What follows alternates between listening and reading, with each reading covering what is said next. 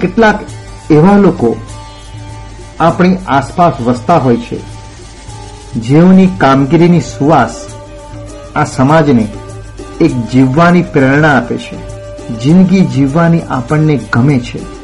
આવા જ લોકોની નિસ્વાર્થ અને સફળ જીવન જીવવાની જે એક નેમ સાથે કોઈ પણ પ્રકારની અપેક્ષા વગર જ્યારે કાર્ય પદ્ધતિ શરૂ કરે છે, ત્યારે કહેવાય છે મળવા જેવા માણસો Solid 93.75 FM. Always refreshing. Kumasi. Every day. Every day. All the time. All the time. Radio હાટકેટ Solid FM. I love it.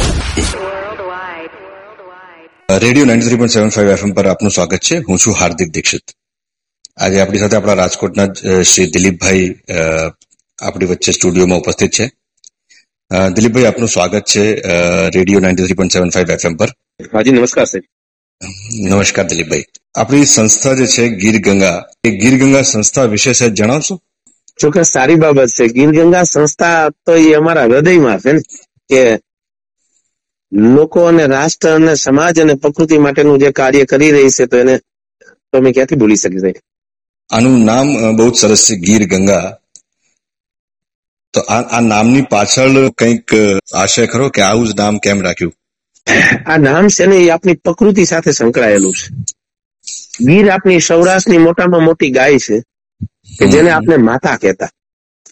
Gir ગાય જે સૌરાષ્ટ્રની મોટામાં મોટી એ આમ કહીને કે એક બ્રાન્ડ કહેતો પણ ભલે અને આપણે એમ કહીએ તો આપણા દેશની બેતાલીસ પ્રજાતિમાં ગીરનું વર્ચસ્વ છે, ગીર બ્રીડનું વર્ચસ્વ છે. એ ગીર આપની આપની સૌરાષ્ટ્રની એક પ્રજાતિ છે. એટલે એનું ગીર પાડ્યું છે એવી જ ગંગા. ગંગા આખા દેશની માતા છે. જે હિમાલયથી નીકળી અને દરિયાને ભેટે ત્યાં લગી આપણા દેશમાં ઘણા બધા સ્ટેટની અંદર લોકોને એના દર્શન કરાવતી જાય છે. તો એ પણ આપણે ગંગાને માતાથી પૂજીએ છીએ.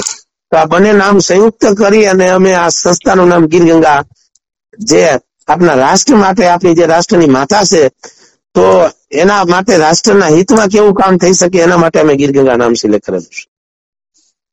ખૂબ જ સુંદર દિલીપભાઈ ભારતની બે મોટી બ્રાન્ડ ગીર અને ગંગાને સાથે સંકલિત કરીને તમે જે સરસ નામ રાખ્યું છે. આ રાજકોટમાં કઈ સ્થાન પર છે? આનું સરનામું શું? ઓફિસ તો અત્યારે ક્રિસ્ટલ મોલ પાછળ જ્યોતિનગર ચોકમાં છે. પરંતુ આ નાના નાના બે ચાર કામથી સંકળાયેલા છે. એક સરસ મજાનું ગાયનું યુનિટ પણ બનાવેલું છે. કાલાવડની બાજુમાં રણુજા રામદેવ જગ્યાની પાછળના ભાગમાં એક મોટું ડેમ છે તે ડેમની પાસે. અઢીસો ગાયો સાથે ગીર યુનિટ પણ એક બનાવેલું છે. અને લોકલ આપના સૌરાષ્ટ્રના એરિયાની અંદર આ સંસ્થા નાની મોટા કામો કરી રહી છે. તો તમે સંખ્યા તો ગાયોની જણાવી અને ગીર ગાય એટલે આપણા દેશનું એક પ્રતિષ્ઠિત દૂધ માટે વખણાતું નામ છે. તો આ ગીર ગંગા ગાયનું જે દૂધ છે, એ જો કોઈને જોઈતું હોય, તો એ કેવી રીતે મેળવી શકે? ખૂબ સરસ. પેલા તો દૂધની સહિત નાની એવી વાત કરતો કૃષ્ણ ભગવાન એની જિંદગીના અઢાર વર્ષ ગાયો સાથે કાઢ્યા હતા. આપણા દેશની અંદર ગાયોની સંખ્યા આપણી આઝાદી વખતે જોઈએ તો એસી થી નેવી કરોડ હતી. એ ધીમે ધીમે ઘસાઈ ગઈ. અત્યારે માત્ર પંદરથી સત્તર કરોડ ગાયો પણ આપની પાસે નથી. તો આપના રાષ્ટ્ર માટે બહુ નુકસાનની વાત છે. તો આને ટકાવવા માટે જ અમે આ સંસ્થા દ્વારા બ્રીડ નો વિકાસ થાય એના માટેનો અમે પ્રયત્ન કરી રહ્યા છીએ એની સાથે સાથે ગાયનું દૂધ પણ એટલું મૂલ્યવાન છે. કૃષ્ણ ભગવાને કહેવાય ને કે માણસ ચોર બને હીરા જવેરાત ને સોના માટે, પણ કૃષ્ણ ભગવાન માખણના ચોર બન્યા. તો એ સમાજને શીખડાવવા માંગતા હતા કે દહીં, દૂધ, ઘી અને માખણની શું કિંમત છે? ચાણકના ચાણક્ય નીતિની અંદર કીધું છે કે દેણું કરી અને ઘી ખાવું જોઈએ. ત્યારની વાત કરીએ તો આપણા ઘી એટલે ગાયનું જ ઘી. આપણા સમાજની અંદર ગાય સિવાય બીજું કઈ હતું જ નહીં. તો આ સરસ મજાનું કહેવાય ને કે આપણી જુનાગઢ યુનિવર્સિટીએ સાબિત કર્યું છે કે ગાયના દૂધમાં ગોલ્ડ છે એમ, સોનું છે.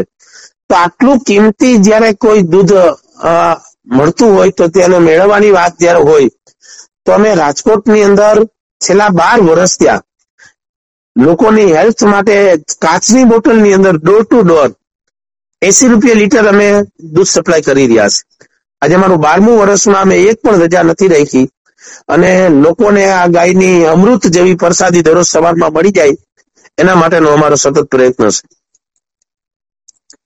ખૂબ જ સુંદર પ્રયાસ છે દિલીપભાઈ અને સ્વસ્થ વ્યક્તિ સ્વસ્થ રાષ્ટ્રનું નિર્માણ કરે અને એમાં એના માટેનું તમારું જે યોગદાન છે અભૂતપૂર્વ છે.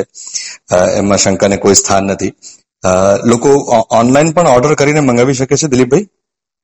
હા અમારો નંબર તો ક્યાંક સોશિયલ મીડિયામાં ગીર ગંગા લખશે એટલે ક્યાંક ને ક્યાંક એને મળી જશે. જી. ઓનલાઈન ઓર્ડર કરશે તો અમે પણ અમારો પ્રયત્ન છે કે રાજકોટ કે ટેલિફોનિક કે ક્યાંય પણ અમને એનો મેસેજ મળે તો અમે એની વ્યવસ્થા કરવામાં સતત પ્રયત્ન કરી અને એ લોકોને અમૃત તુલ્ય દૂધ મળી જાય એના માટે અમે સતત તૈયારીમાં હોય છે.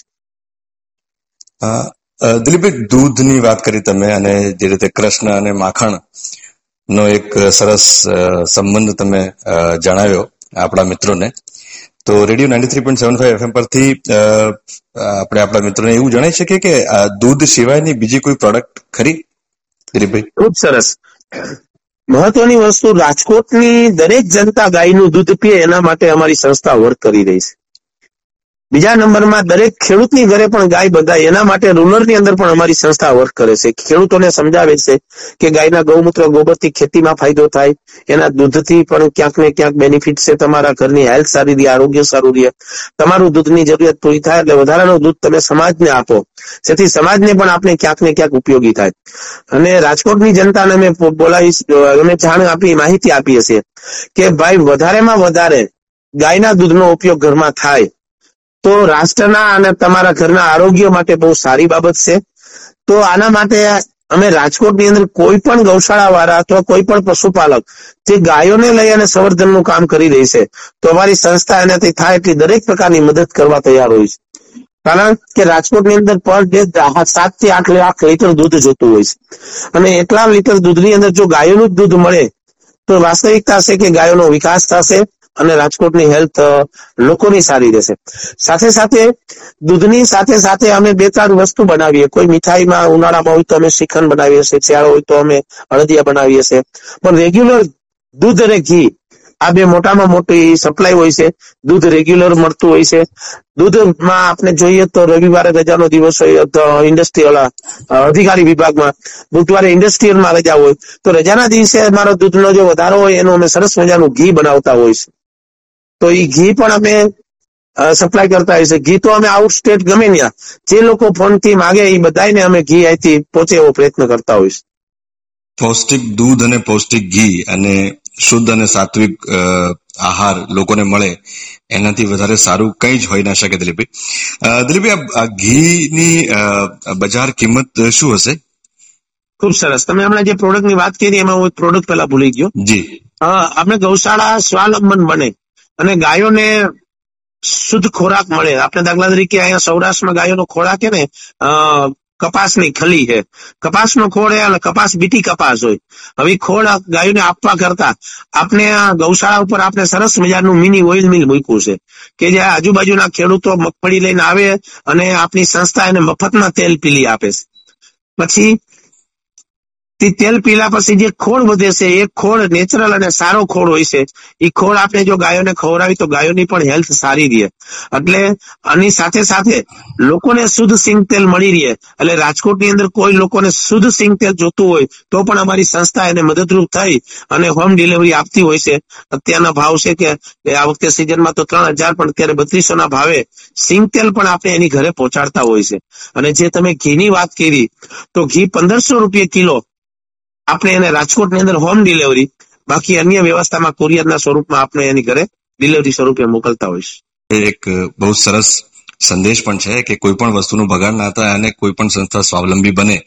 અને અ, આપણી જે ગીર ગાયો છે એના ભોજનની વ્યવસ્થા બી તમે એટલી જ પ્રાકૃતિક રીતે કરી છે તે અત્યંત પ્રશંસનીય છે. ભાઈ આ અ, ગૌશાળામાં જે ગાયો છે એમનું જે છાણ છે એ છાણનું પણ કંઈક ને કંઈક ઉપયોગ થતો હશે. મેં કશેક સાંભળેલું ને વાંચેલું બી ખરું કે એક વિષય છે વૈદિક હોળી. અને તમે કદાચ એની સાથે પણ સંકળાયેલા છો. તો એન- વિશે કઈ માહિતી દિલીપભાઈ આપી શકો આપણા મિત્રોને તો? ખૂબ સરસ વાત કરી સારું થયું. ચલો. મહત્વની વસ્તુ આ વિષય પણ પણ પણ જોઈએ તો એક મહત્વનો વિષય છે રાષ્ટ્રના હિત માટે આરોગ્ય માટે પ્રકૃતિ માટે.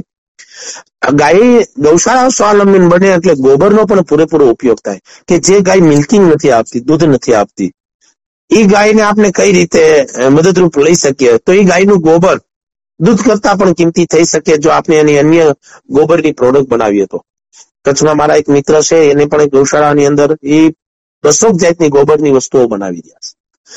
અમે પણ ખુદ જોઈએ તો આપણા આપણા દિવાળીના તહેવારો ઉપર ગાયના ગોબરમાંથી જે આપણા દીવડા બનાવીએ છીએ, તેની સાથે સાથે મહત્વની વસ્તુ વૈદિક હોળી. ટૂંક સમયમાં જ હોળીનો તહેવાર આવી રહ્યો છે. વૈદિક હોળી એટલે પહેલાના જમાનાની જે હોળી થતી, એ વૈદિક હોળી છે. હોળીનું મહત્વ એવું છે કે શિયાળો પૂરો થવો અને ઉનાળાની શરૂઆત થવાની. એ વચ્ચેના સમયમાં હોળી આવે છે. એના હિસાબે એક સમયે દરેક સોસાયટી એરિયા અને ગામડાઓની અંદર એક જ મુહૂર્તમાં હોળી પ્રગટાવાથી વાતાવરણની અંદર જે પણ એ બને ઋતુ ચેન્જની અંદર જે ખરાબ બેક્ટેરિયાઓ હોય, જે નુકસાન કરતા બેક્ટેરિયાઓ આ નાશ કરવાનું સાયન્ટિફિક રીતે બહુ મોટામાં મોટું કારણ છે. પહેલાના સમયમાં જોઈએ તો આપના એરિયાની અંદર ગાયો અને ગાયો જ માત્ર ગાયો જ હતી. એટલે દરેક પ્રકારની હોળી, દરેક એરિયાની હોળી ગાયના ગોબરના છાણામાંથી થતી. પરંતુ દિવસે દિવસે ગાયોની સંખ્યા ઘટતી ગઈ છે. અને લોકો હોળીને તહેવાર ઉજવે છે. પરંતુ એને સમજણ નથી પડતી એટલે એ લાકડાઓનો ઉપયોગ કરે છે. લાકડાઓથી વાતાવરણની અંદર કાર્બન ડાયોક્સાઇડ ઉત્પન્ન થાય છે.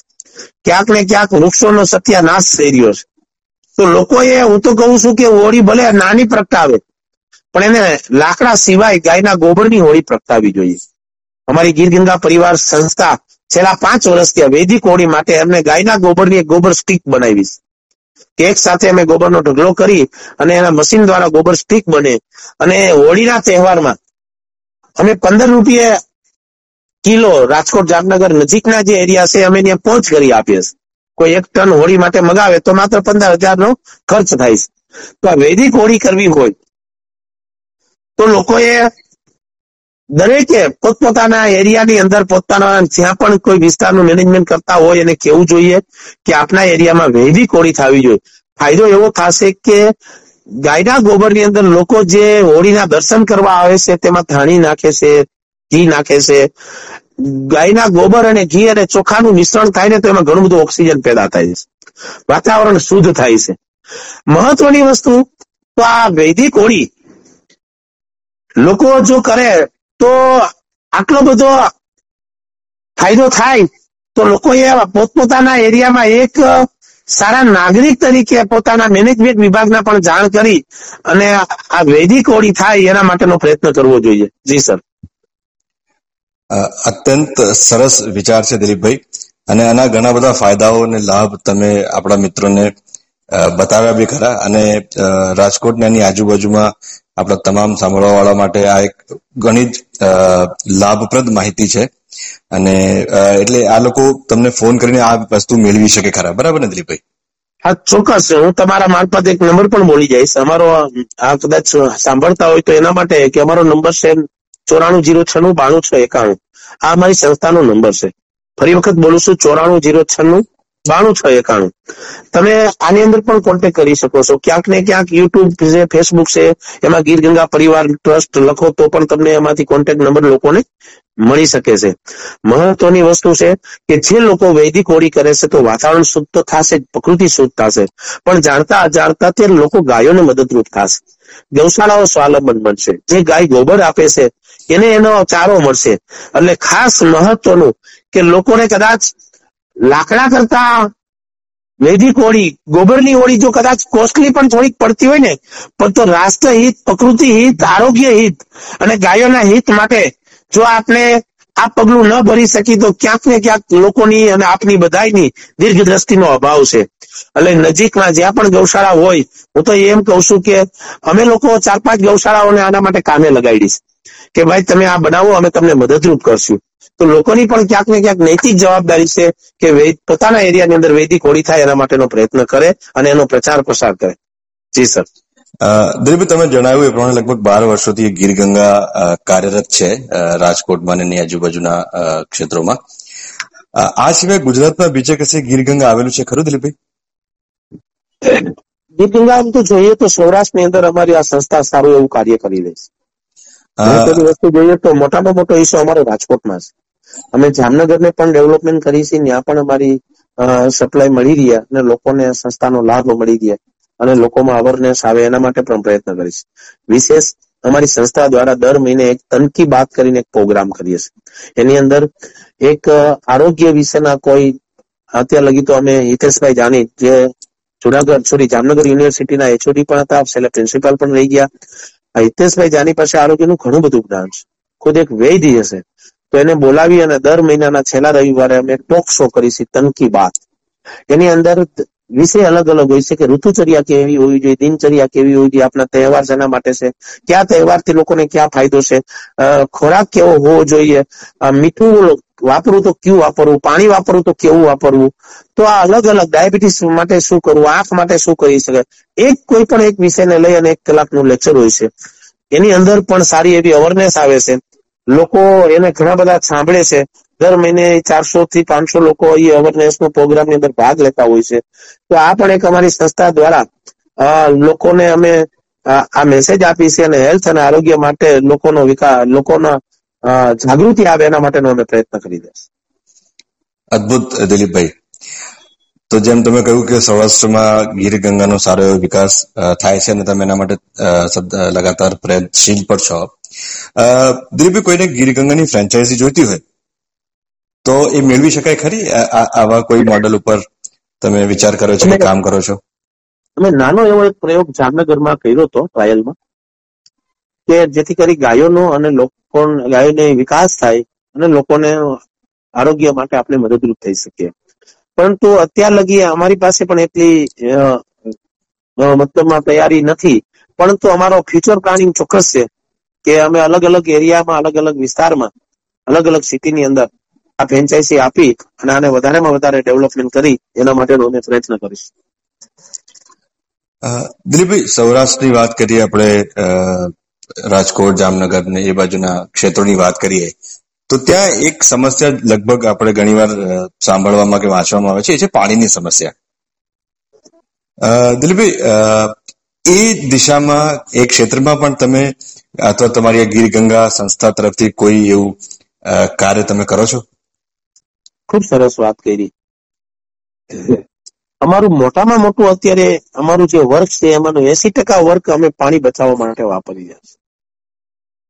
જોઈ લ્યો કે વિદેશોની અંદર જયારે વૈજ્ઞાનિકો જવાનો પ્રયત્ન કરે છે ને, તો એને સાબિત કર્યું છે કે જે ગ્રહની અંદર પાણી નથી, ત્યાં જીવસૃષ્ટિ શક્ય નથી. એટલે માણસો અને પ્રકૃતિને જીવવા માટે પાણી અને હવા બે જરૂરી છે. તો મહત્વની વસ્તુ એ કે પાણી, કુદરત વરસાદ રૂપી અમૂલ્ય પાણી જરૂરિયાત કરતા પણ વધારે આપી રહ્યું છે. પરંતુ એ પાણી સાચવવા માટેના આપણી પાસે વાસણો નથી. એ પાણી સાચવવા માટેની આપણી પાસે વ્યવસ્થા નથી. એટલે કુદરતે આપેલા હોવાથી વધારે પડતું સિત્તેર ટકા પાણી આપણે પાછું દરિયામાં વહી જાય છે. તો આ પાણીને બચાવવું જોઈએ. એના માટે અમારી સંસ્થા સતત પ્રયત્ન કરી રહી છે અને એના માટે જોઈએ તો એસી ટકા અમારી સંસ્થાનો ટોટલી તાકાત આ પાણી બચાવવાના વર્ક બાબતમાં અમે કામ કરી રહ્યા છે. દિલીપભાઈ તમે શું કામ કરી રહ્યા છો આ પાણી બચાવવાની દિશામાં? અને એ કેવી રીતે કરી રહ્યા છો? ખૂબ સરસ. મહત્વની વસ્તુ કે આની સાથે સાથે ગાયો અને ગીરગંગા પરિવાર ટ્રસ્ટનું સંચાલન કરતા કરતા પછી મેં ચાર વર્ષ લગી ખેડૂતોના આગેવાન તરીકે જવાબદારી નિભાવી હતી ભારતીય કિસાન સંઘ, એક રાજકોટ જિલ્લાના અધ્યક્ષ તરીકે. તો ખેડૂતોના જે પણ પ્રશ્ન હતા મેન મેન એમાં એનો અગત્યનો પ્રશ્ન હતો ને તે પાણી હતું. અમે નાના મોટા આંદોલન કરતા, ક્યારે કોઈ સરકાર સરકાર પાસે કોઈ મુદ્દો લઈ અને અમે જાતા. દાખલા તરીકે એમાં અમે જોયું કે ભાદર બે અને ભાદર બે. ન્યારી બે, ન્યારી એક, આજી બે, આજી ત્રણ મોટા મોટા જે આપના રાજકોટ જિલ્લાના ડેમો છે એ ડેમની નીચેના જે પણ ખેડૂતો છે એ ખેડૂતો આંદોલનમાં ક્યારે પણ ભાગ ન લેતા. તો એનો મતલબ કે એની પાસે પાણી છે તો એના કામમાં એક્ટિવ હતા. એટલે ખેડૂતોને જો પાણી મળી જાય, તો એક મહત્વનો ભાગ હતો બીજા નંબરમાં આપણી પાસે પણ ગાયો છે. જે વર્ષે વરસાદ સારો હોય, સરસ વરસાદ પડ્યો હોય, તો તે વર્ષે આપણે જોઈએ તો ચારો મફત મળતો હોય. અને જે વર્ષે વરસાદ ઓછો પડ્યો છે, ત્યારે આપણે ચારો વેચાતી લેવો પડે છે. આ નક્કી થઈ ગયું કે પાણી છે તો પશુધનને પણ ક્યાંક ને ક્યાંક મળી શકે છે, ચારો મળી શકે છે. તો એ પ્રકૃતિની સાયકલ ચાલશે. એટલે આ ખેડૂતોની મોટામાં મોટો પ્રોબ્લેમ હતો તો એ પાણી હતો. અમે સરકાર પાસે બહુ રજૂઆત કરી, બહુ એટલે બહુ. બહુ મહેનત કરી. પરંતુ ક્યાંક ને ક્યાંક સરકારની એ મર્યાદા હશે કે આ કામની જે જરૂરિયાત છે એ પ્રમાણમાં ગતિ ન મળવાના હિસાબે અમારી કિસાન સંઘની આખી ટીમ અને ગીર ગંગા પરિવાર ટ્રસ્ટ સાથે અમારી ટોટલી શક્તિ અમે આ પાણી બચાવવામાં લગાડી દીધી છે. છેલ્લા ચાર મહિનામાં અમે રાજકોટ જિલ્લાની અને સૌરાષ્ટ્રની આજુબાજુમાં પંચોતેર ચેકડેમ નો અમે જીર્ણોદ્ધાર કરેલ છે. જી સર. અદ્ભુત દિલીપભાઈ. પ્રકૃતિ સાથે જોડાયેલી તમામે તમામ વસ્તુઓનું સંભાળ રાખવી અને એના, એ દિશામાં કાર્ય કરવું એ અત્યંત પ્રશંસનીય છે. દિલીપભાઈ, આમાં ગામ લોકોનો સહયોગ તમને મળે? એ કેવી રીતે શું કરે છે? અથવા એના માટે તમે કેવી રીતે પ્રયત્ન કરો છો? કારણ કે લોક સહયોગ વિના તો આ કદાચ આવડું મોટું આંદોલન ચલાવવું એ ઘણી બધી વાર અશક્ય બની જાય છે. ખાસ, બહુ સાચી વાત તમે વાત કરી છે. મહત્વની વસ્તુ છે કે ગામની અંદર હવે અત્યારે શું પોઝિશન છે? ખેડૂતના દીકરાને ખેતી નથી કરતી એના ઘણા બધા કારણો છે. પાણીની અવ્યવસ્થા છે. ખેતી માટે પાણી પૂરતું નથી. દિવસની લાઈટ નથી મળતી. ભાવ પૂરતા નથી મળતા. તો ગામડાઓની અંદર જે કંઈક એજ્યુકેશન કરીને જે છોકરા ભણેલ ગણેલ છે, તદુપરાંત જે બુદ્ધિશાળી છે, કંઈક કરવા માંગે છે, એ લોકો એ ગામડા મૂકી અને સિટી તરફ નીકળી ગયા છે. હવે ગામડાની અંદર જે લોકો છે, તે નિરાશાવાદી છે. કઈ થાય તો ભલે, ન થાય તો ભલે. એમને મને જિંદગી કાપવી છે ઘણા બધા ગામડાઓની અંદર ક્યાંક ને ક્યાંક જાગૃતિ છે નથી, એવું પણ નથી. પણ મહત્વની વસ્તુ, અમે જયારે ચેકડેમ બનાવવા માટે કોઈ ગામડાઓની વિઝિટ લીધી, કોઈ ગામડાએ કીધું કે અમારું આ ડેમ રિપેરિંગ કરવાનું છે કોઈ કે ઊંડું લેવાનું છે કોઈ કે ઊંચું ઉપાડવાનું છે. તો અમે પેલા આજુબાજુમાં ખેડૂતોને બોલાવી અને ખેડૂતોને કહી તમે આમાં શું મદદરૂપ થશો? કીધું આ સરકારનું કામ નથી, આપણે લોક ભાગીદારીથી કરવાનું છે. કોઈ એમ કે હું બે દિવસ વર્ક કરવા આવીશ, કોઈ એમ કે મારી પાસે થોડાક પથ્થર છે તો હું આપીશ, કોઈ એમ કે હું બે ચાર દિવસ આ કામ પૂરું થાય તો અઠવાડિયું પાણી પાઈશ. છે જેની જવાબદારી. અમે પ્રયત્ન કરીએ ખેડૂતોને સમજાવવામાં, સાથે લેવામાં. પણ છતાં પણ ક્યાંક અમને સાથ મળે ન મળે. અમને કોઈ સંસ્થા ખેડૂતોનો સાથ મળે તો અમારા માટે બોનસની વાત છે. પરંતુ અમે અમારા તરફથી જે નક્કી કરેલું કામ પૂર્ણ થાય એના માટે અમારે આ દરેક સેવન સહકો કાર્ય અમારા બધા કાર્યકરો સાથે મળી અને પ્રયત્ન કરી અને આ ચેકડેમ રિપેરિંગ કરતા હોય છે. જી સર દિલીપભાઈ આમાં સરકાર તરફથી કોઈ આમ પ્રત્યક્ષ પરોક્ષ મદદ મળે ખરી? સરકારની સિસ્ટમ જે છે તે કામ કરી રહી છે. સરકારની સિસ્ટમ દર મહિને એપ્રિલ અને મે મહિનાની અંદર જોઈએ તો ચેકડેમના રિપેરિંગ કામ ઊંડા ઉતારવા એના ટેન્ડર પદ્ધતિથી આ કાર્ય ચાલી રહ્યું છે. પરંતુ એ પ્રોસેસ થોડીક લેન્ધી હોવાના હિસાબે એ પ્રોસેસ થાય થાય ત્યાં વરસાદ આવી જાય છે, એના હિસાબે વર્ક નથી થતું. વાત તમારી સંસ્થાની અને સરકારની મદદની વાત હોય, તો અમે ક્યારેય સંસ્થાને લઈ અને સરકાર પાસે કોઈ મદદ માંગી નથી. કારણ કે સરકારની પોલિસી નીતિ નિયમથી બનેલી હોય છે, એમાં દરેકની મર્યાદા હોય છે. અને અમે લોકો ઝડપથી આ કાર્ય પૂરું થાય એના માટેનો પ્રયત્ન કરતા હોય છે. માત્ર વિચાર કરો કે ચાર મહિનાની ટૂંકી મુદતમાં જયારે પંચોતેર ચેકડેમનો જીર્ણોદ્ધાર કર્યો છે તમે કઈ પદ્ધતિથી કાર્ય કરતા હશો?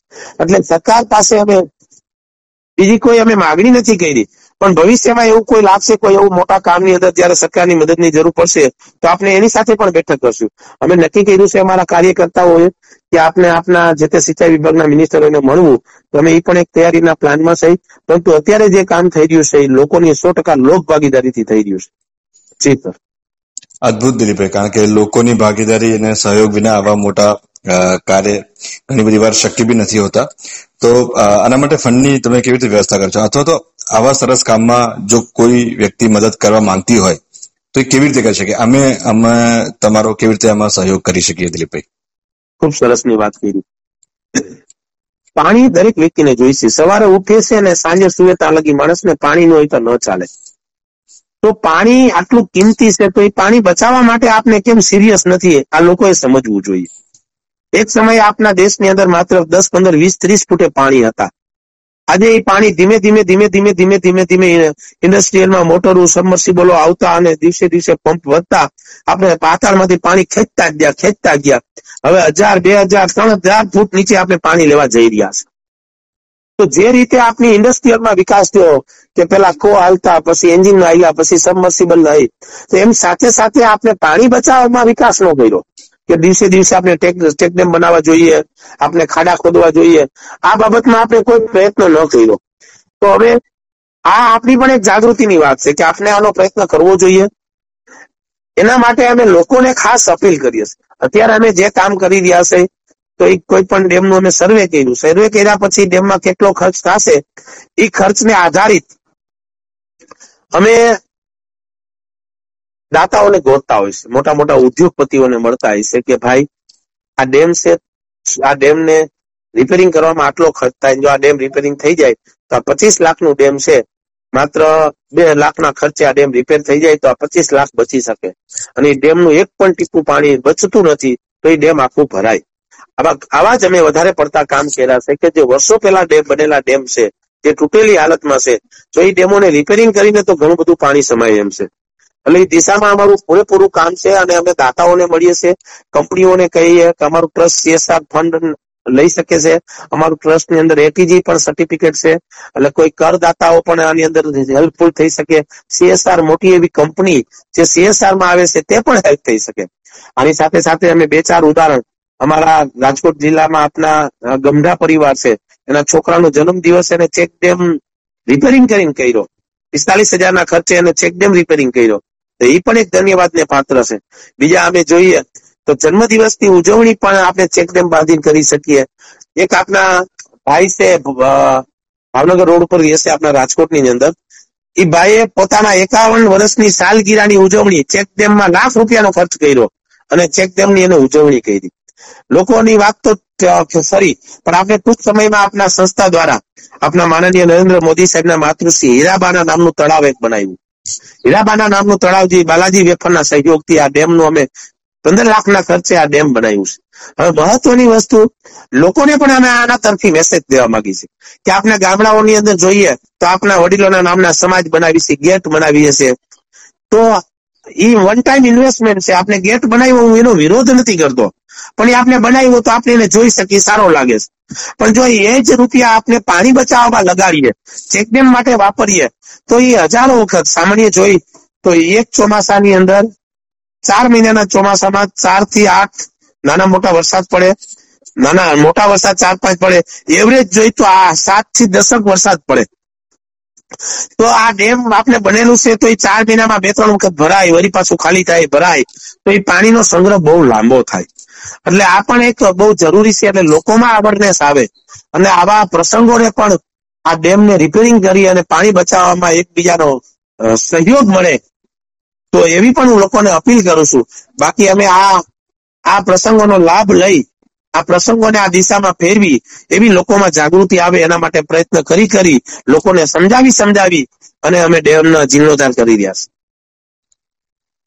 જળ એ જીવન છે દિલીપભાઈ, અને તમે ઘણા સાચા અર્થમાં એના ઉપર બહુ જ મહેનતથી અને લગનથી કામ કરી રહ્યા છો. અને radio nine three point seven five FM સાંભળતા તમામ મિત્રોને આ સંદેશ પહોંચે અને એમનાથી શક્ય એવી સહાય આ સારા, સરસ કાર્યમાં થાય. એવી અમારા તરફથી પણ એક વિશેષ અપીલ છે.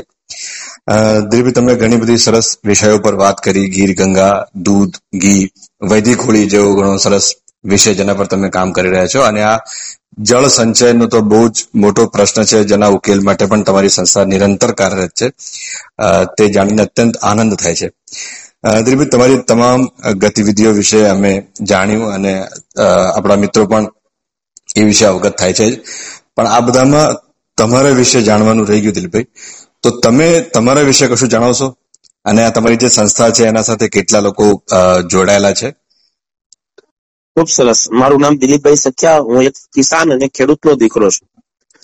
પ્રોસેસિંગ કહી તો પશુપાલન અને ખેતીવાડી સાથે સાથે મારે બજારનું કામ છે.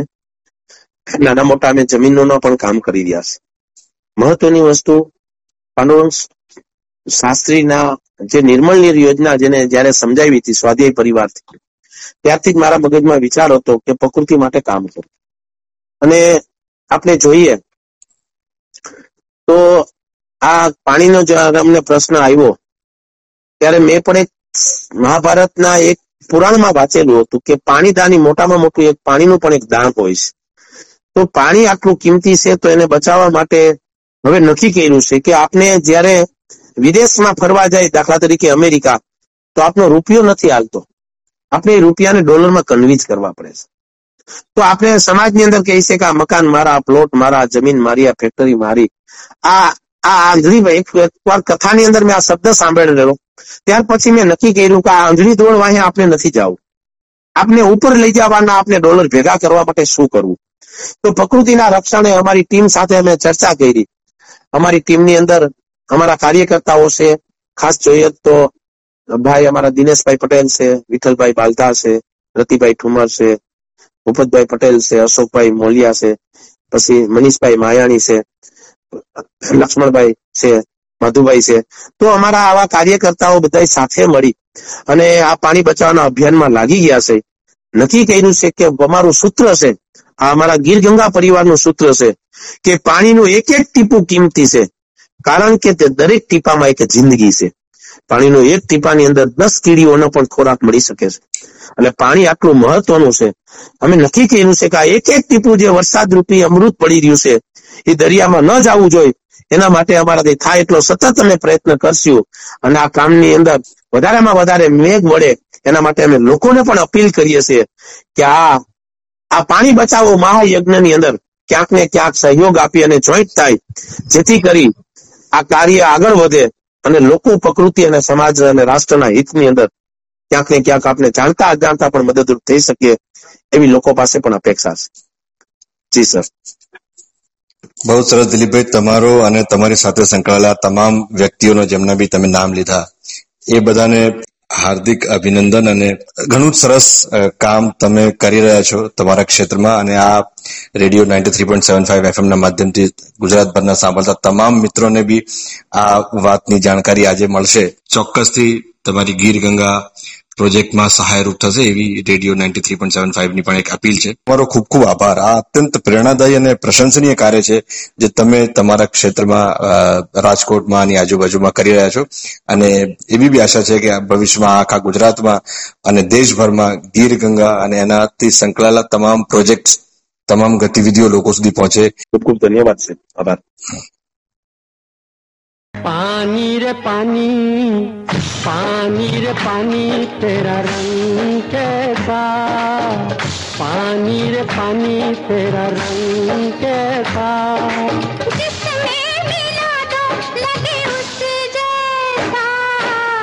पानी रे पानी तेरा रंग कैसा?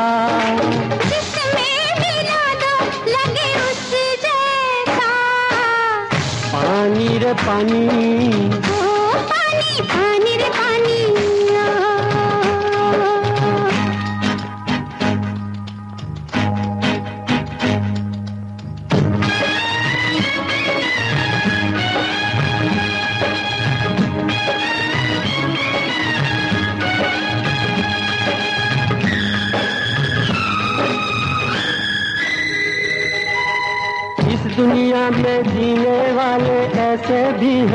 हैं जीते रूखी सूखी खाते हैं और ठंडा पानी पीते इस दुनिया में जीने वाले ऐसे भी हैं जीते रूखी सूखी खाते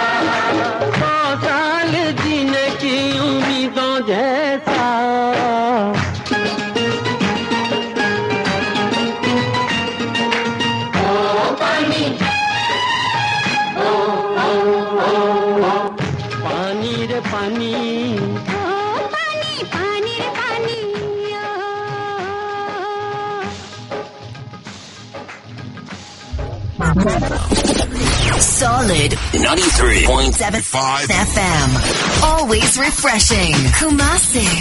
Every day. Every day. All the time. All the time. Radio Solid FM.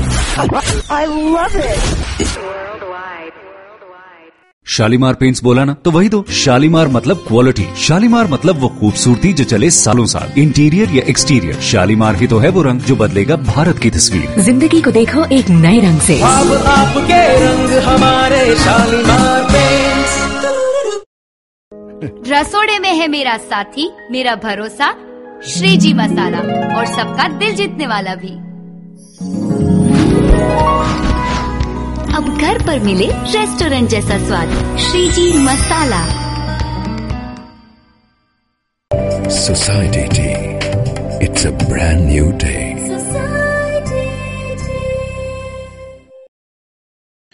આજે ગુજરાતી માતૃભાષાના દિવસે હું તુષાર આચાર્ય માતૃભાષા ગુજરાતી ઉપર એક સરસ મજાની રચના પ્રસ્તુત કરું છું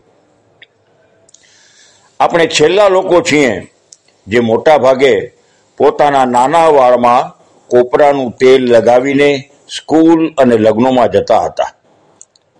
આપણે એ છેલ્લી પેઢીના લોકો છીએ જેમણે સહાયવાળા ખડિયા કે પેનથી ચોપડી, નોટ, કપડાં અને હાથ પગ કાળા વાદળી કર્યા છે. આપણે સ્લેટ પેન પર સ્લેટ પેનથી લખ્યું છે અને તે સ્લેટ પાણીથી ધોઈ પણ છે અને તે સ્લેટ પેન પણ ખાધી છે.